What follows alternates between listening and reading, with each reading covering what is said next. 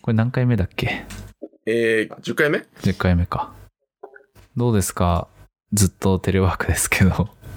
あのね、うん。もうずっと座って動物の森をやってるしかな いから、どんどん腰が痛くなってって、で、食べるしかしないから、どんどん胃が荒れてって、あ最悪な気分だったね。あ。あ、そういうこと。うん。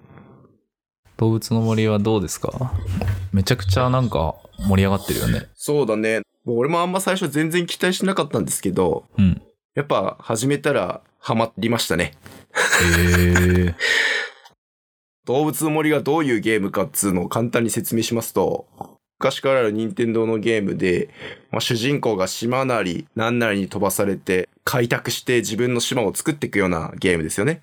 釣りしたり、虫捕まえたり、木を切ったりし ながら。 ああ、15少年漂流記あ、そうそうそう、15少年漂流記みたいな感 じ。嘘でしょ。まあそこにドラマティックなこと一切起きないんだけど、うん。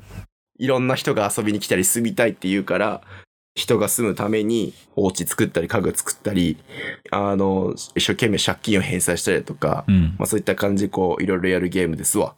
うん。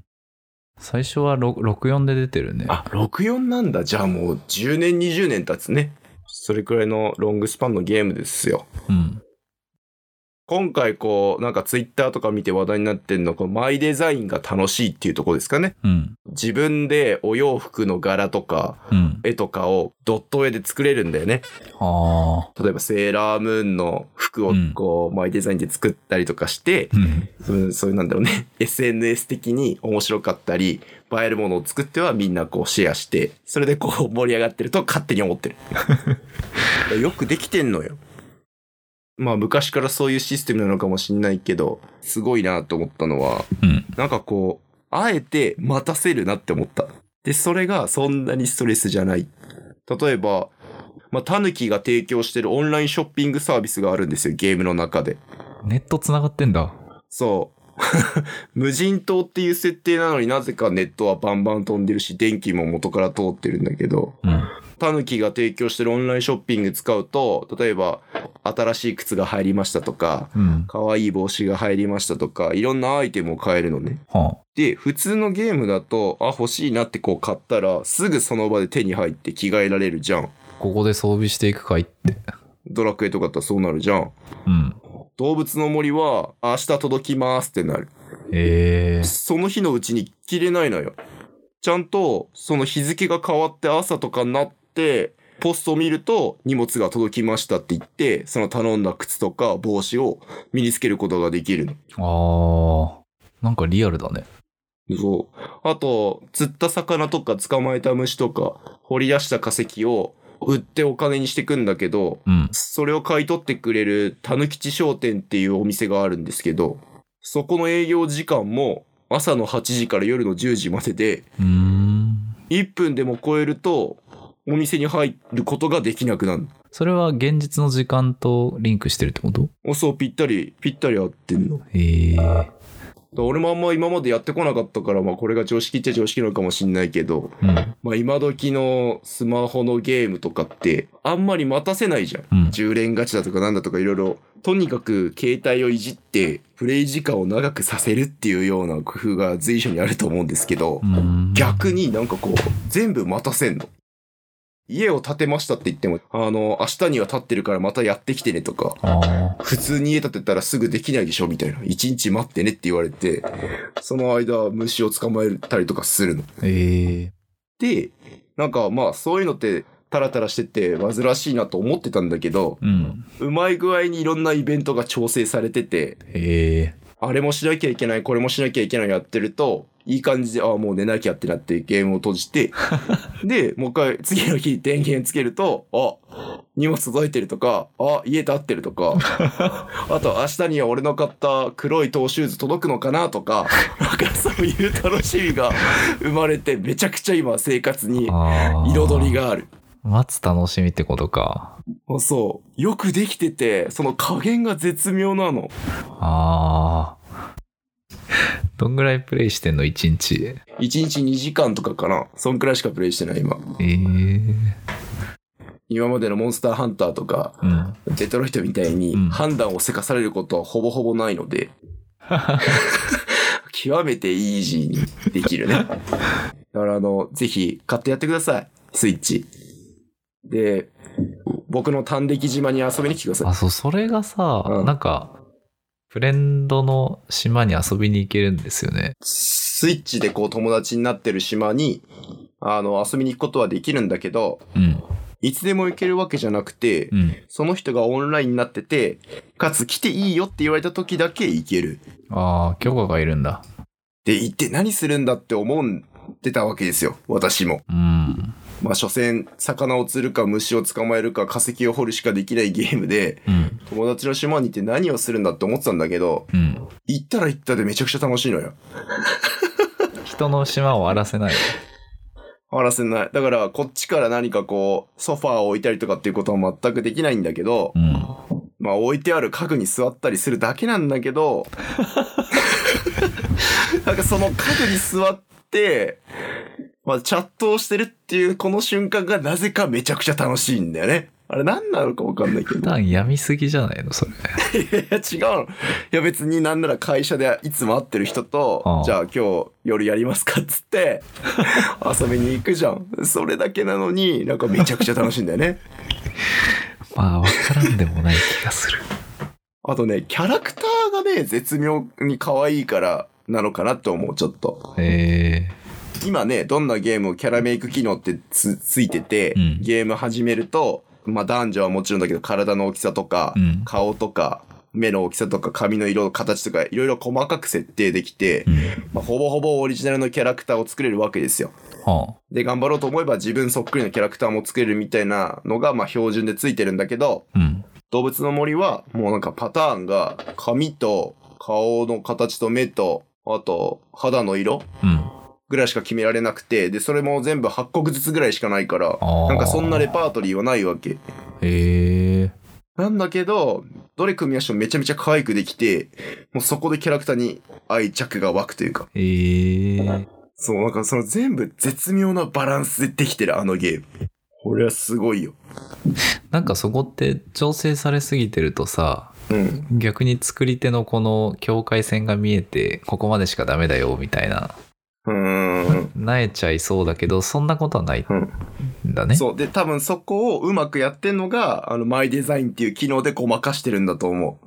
自分でお洋服作れたり、壁紙作れたりするから、うーん。なんか幅も広いわけ。いろりとかもあったりするし、あとはソファーとか、テーブル、もうなんかダイナー風のもあれば、まあウッド調のもあるとかいろいろあるんだよね、アイテムがうー。ん。自由度のめちゃくちゃ高いところがあるから、いいってことそうそう。まああんま気にならない。スマホがゲーム内に出てくるのがすごく賢いっていうふうに、うん。明治大学の渡辺啓太先生がおっしゃってます。おーどういうことだってばよ。ゲーム画面にうん。ステータスバーを出すんじゃなくて、うん。スマホに通知を入れるっていうことで、まあ、ゲーム内の世界観を崩さないと。ああ、なるほどね。前、飯島くんがさ、こう人殺すゲーム、あの、FPS うん、はいはいはいはいはいはい。で、弾の数を画面に出すんじゃなくて、うん。動かしてるキャラクターの腕のところに出すことで、なんかはいはい世界観壊さなくてリアリティもあるみたいに言ってたけど、まあそれの派生みたいなもんですかね。まあ確かに、表示されてるアイコンが極めて少ないし、うん。歩いてる間は一切そういう通知が出ないようになってたはず。ああで、、止まった時にマップとか、今の時間とかが出てくるんだね。そういうのが主流なんかね。ワンダと巨像もそうだもんね。そうだね。そういうのをダイエジェティック UI という風に言うらしいよ。ダイエジェティックって何わかんない。ゲーム業界では一般的な言葉らしい。ええまあ没入感を高めるためのみたいなことは、今見たツイートには書いてありましたね。うん。割とそれってゲーム以外でも大事な気がするんですけど、そうでもないんですかね。うん。VR だと大事なんだろうね。ああ、なるほどね。てかね、AR、VR になってくると、逆にね、操作できない。逆にパソコンとマウスってす ごいよくできた道具なんだなってさっき思う。今日もなんか会社でクラスターっていうサービスを使ったんだけど、うん。まあ、マルチプラットフォームで、オキュラスとか、うんバイブとか、うんまあそういう有名なヘッドマウントデバイスからも入ることができるし、iPhone とか Android の携帯からも入ることができる仮想空間で、なんだろう、オンラインミーティングするみたいなサービスがあるのね。へえ。で、それで入ってみたんだけど、うん。めちゃくちゃ入力しづらいから、もう基本みんな音声で話すの。へえ。本当にスカイプミーティングみたいな感じで会話する。もう誰もチャットなんてしようとしない。もう入力するのめんどくさいから。最近ね、まあこのクラスターに限らずだけど、大人数で何かすることのデメリットを見つけまして。あ、例えば今流行ってるズーム飲みとかもそうだけど、うん。あれはね、レストランに行くメンツで飲み会をやるべきだね。居酒屋ではなくて。そう、レストたまあレス、ファミレスでも居酒屋でもいいんだけど、要するに4、5人ぐらいのグループが、にしか対応できないと思った。新人歓迎会で15人とかはダメってことね。ああ、無理無理無理無理。うん。なんでかっつうと、あれやって思ったけど、誰かが喋ってるのを聞かなきゃいけないじゃん。例えば隣の人とひそひそ話したりとか、うん。隣の人と違う話題をすることができないじゃん、ズームって。そうだね。 15人の新人歓迎会やったら、1人が喋ってたら他14人はその人の話を聞かざるを得ないみたいな。うん。あ状況になっちゃうのよ。れだよね、飲み会だと、ところどころで2、3人のクラスターに分かれるもんね。あ、そうそうそう。だからつまんない話だったら席とかね、座席変えて面白そうな方に入ってったりするから、うん。みんななんかこう15人いても2、3時間お酒飲めて楽しいけど、 うん。俺が一人の話にを聞きながら、まあそれに対してこうやり取りするしかできないって、あー俺結構しんどいと思うんだよね。確かに耳と声がうんうん全員同じ条件になるね、あれ。そう。講義に近い感じになるなると思ってて、うん。つまんなかったらつまんねえなと思って規定しかできないのって相当しんどいなと思って。ああ、そうだね。4人ぐらいかな。うん。で、多分、8人とかそう大人数になってきた瞬間に、絶対みんな裏で LINE し始めるから。話したい人と。その、居酒屋でリアル飲んでる時の2、3人グループが LINE 上でできて、なんか結局何話してんだっけってなりそうだなってう、ん。ちょっと思ったんですよね。はい。 もういいでしょじゃあ、閉めてよ。う。うん。そんじゃあ、動物の森を今楽しんでる飯島くんがう、ん動物の森のいいところ3つ言ってください。それで閉めるはい。じゃあ、動物の森のおすすめポイント3つお願いします。えー、一つ目。釣りがむずい。これね、絶妙な加減ですごくむずくていい。えー、二つ目は、あのー